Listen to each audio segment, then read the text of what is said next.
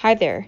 Welcome to another episode of Mark G. Richardson's hit podcast series, Remodeling Mastery. This series is brought to you by Surefire Local. In this episode, Mark talks about the whole subject of success and how to define it. Take a listen in and see what you think. Take it away, Mark. Hi, I'm Mark Richardson, and welcome to Remodeling Mastery. Remodeling Mastery is a podcast series that's designed to help you take your business to the next level. It gives you insights, reflects ideas, but also gives you some specific techniques and ways to think about your remodeling business. This particular podcast series is supported by the National Association of the Remodeling Industry, NARI, as well as Professional Remodeler Magazine, and produced by leading digital marketing organization, Surefire Local. Today, I want to talk about a topic that I'm really hearing out there in the marketplace a lot more, and it's the whole subject of success. It's the whole subject of how to define success. The reality is that we're experiencing times out there in the remodeling industry which really has a high level of demand and activity going on. We're seeing homes appreciating. Interest rates are still at a very favorable place. The stock market has created a little bit of a wealth effect.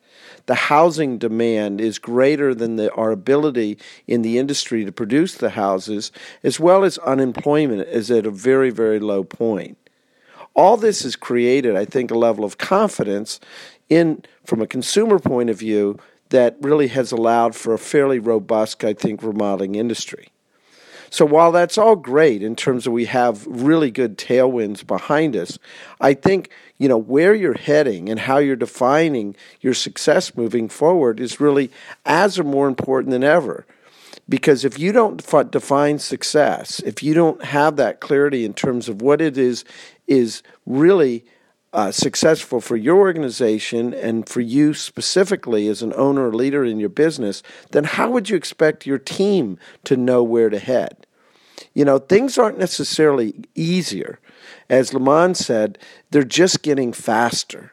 And it's more important than ever to have the clarity in terms of how to define success.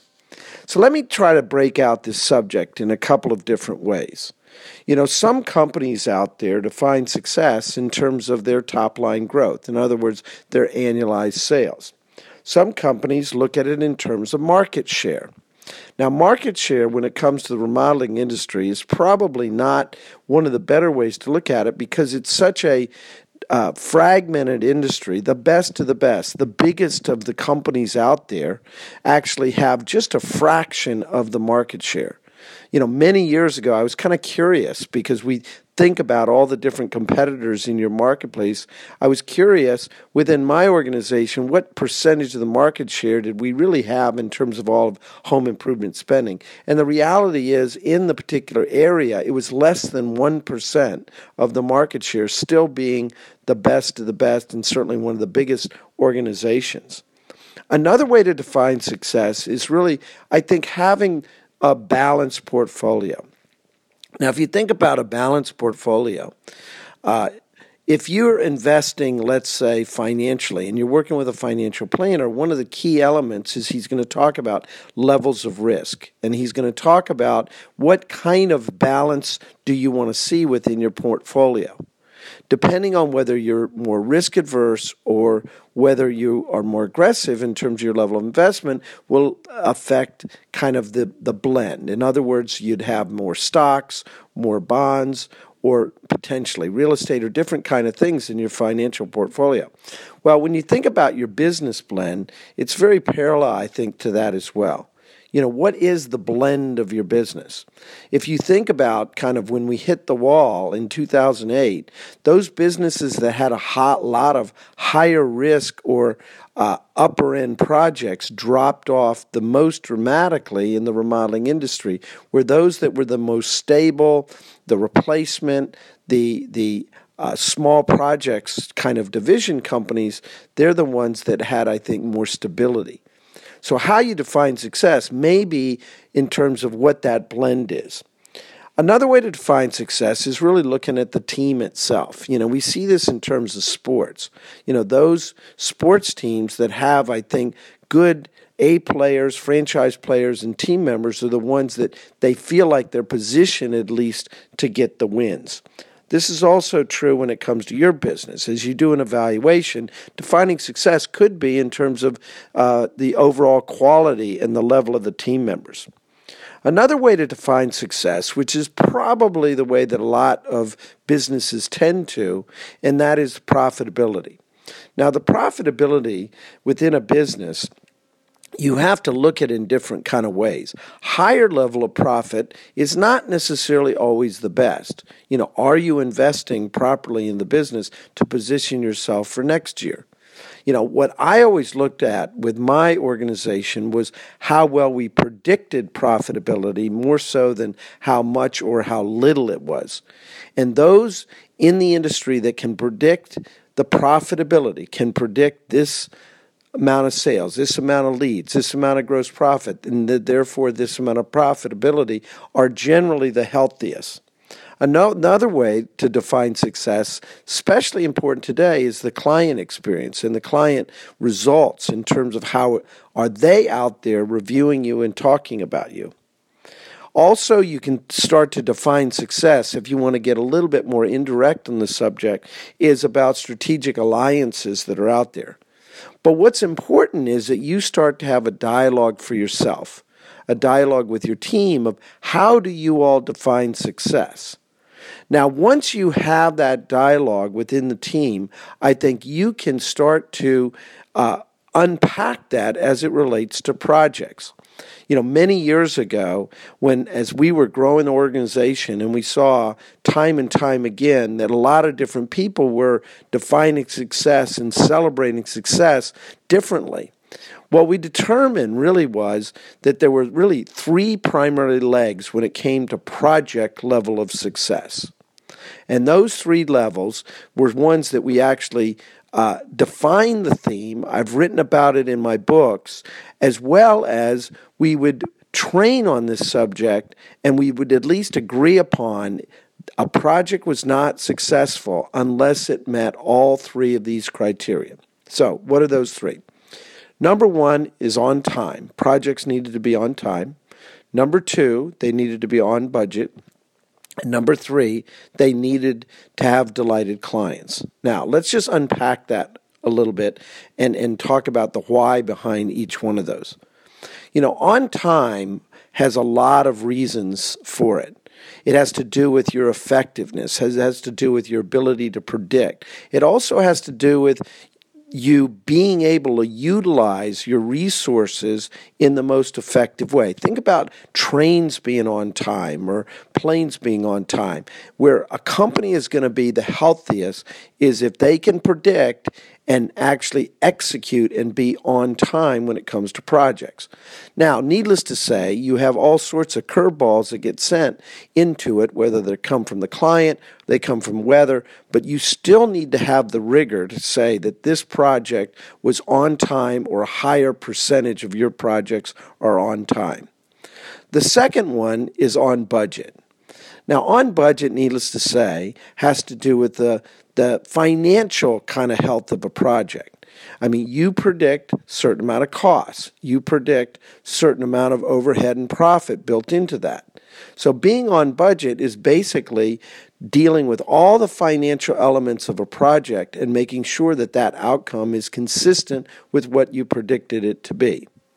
And then third is delighted client. Now, delighted client is really critical. In many ways, we talk about you need raving fans. It's not good enough for the client just to be satisfied. You know, I oftentimes think about the analogy or metaphor of going to a restaurant.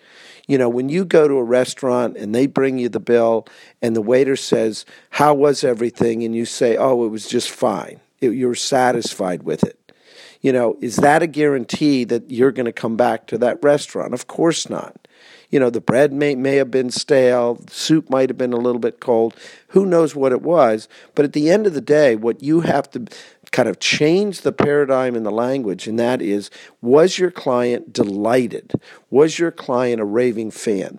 Those businesses that put a lot of attention into creating raving fans and delighted clients are the most successful. Now, what's interesting about this subject is as I've thought about it more and more, you can use that same criteria when it comes to defining success in terms of how you communicate this to your clients. So you might have a conversation with a client and you might say to Mary and John, now let's talk about how we define success of your project. And the reason I want to highlight this that it's not just an internal kind of way to look at success. It's an external way. If you can get the client aligned with defining success the way that you define success the likelihood that you're going to hit those is going to be so much greater so let me just expand on that a little bit more.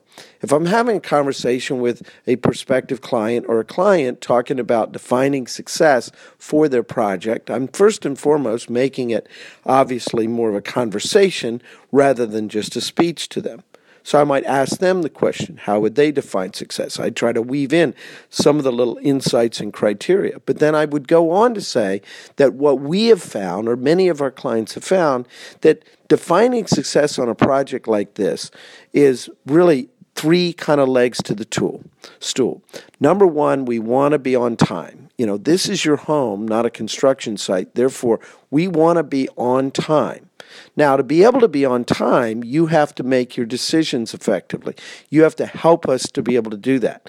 Because whether you realize it or not, remodeling is sort of like having a suit tailored while the client's still inside it. If they're wiggling around, it's going to be very hard for the tailor to be able to do his job effectively. So being on time is really a mutual kind of thing that the client needs to help you do that as well. The second element is on budget. Well, again, that's an internal criteria for you, but I would argue it's also for the client as well. Let them know that you really do care about their money. This is their investment that they're putting in and what you determine up front. So, what affects us getting off budget within the project?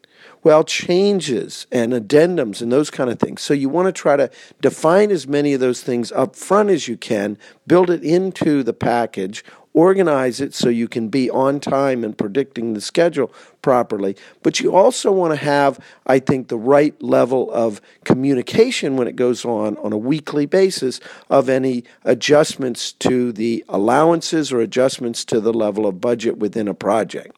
So, again, on time on budget.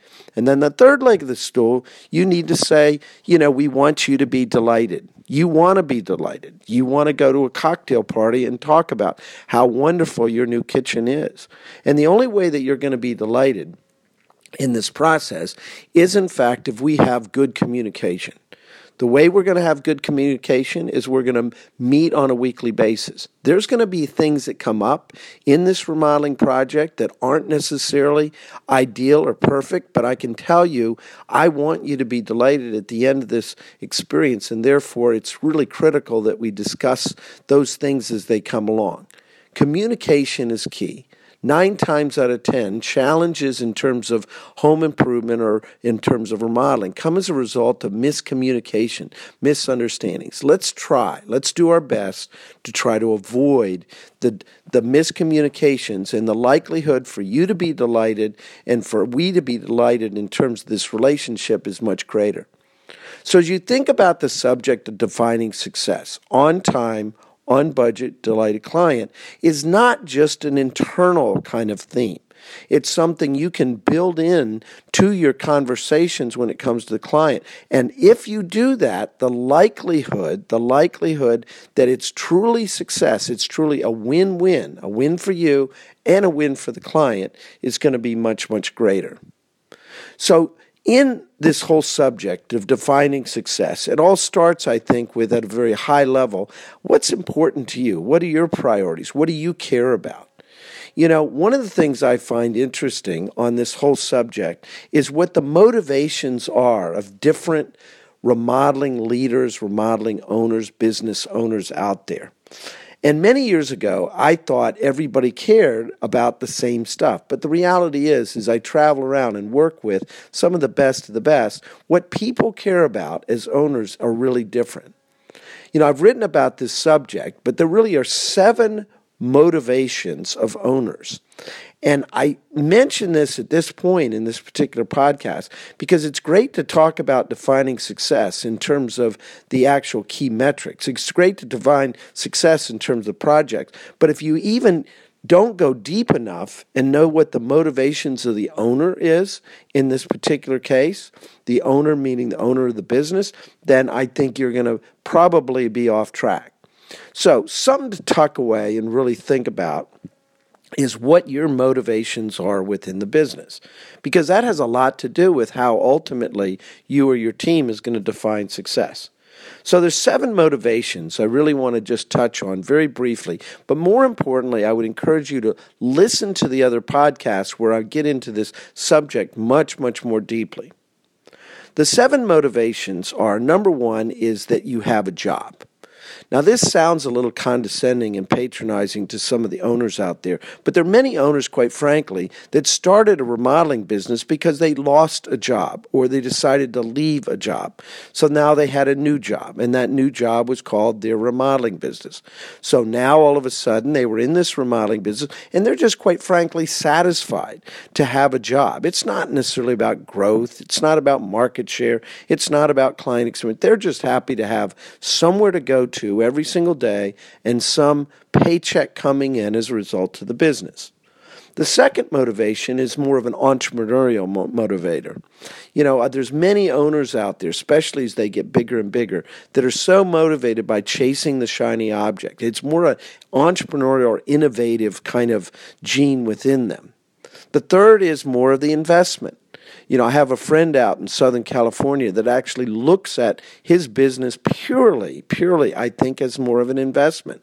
You know, he looks at it, his business like a piece of real estate. He looks at it like in terms of uh, talented athletes. He even refers to his salespeople as racehorses, and the better ones get the oats so that they can run faster. You know, are the motivations more wrapped around investment? It could be wrapped around ego. Some people are more focused, quite frankly, of being on a cover of a magazine or getting awards or being recognized than necessarily they are in terms of profitability or return on investment or in terms of cool and new ideas. It could be focused more on the uh, evangelistic elements. You know, one of the neat things about the remodeling business, there are many businesses out there, quite frankly, that are more interested in a cause cause being related to the energy, cause being related to aging in place, cause being related to just making communities a better place. You know, that might be the motivation as much as anything else. Another motivation is the business itself. You know, I was very focused on this. The business was the patient, the business had a life of its own. That could be the motivation.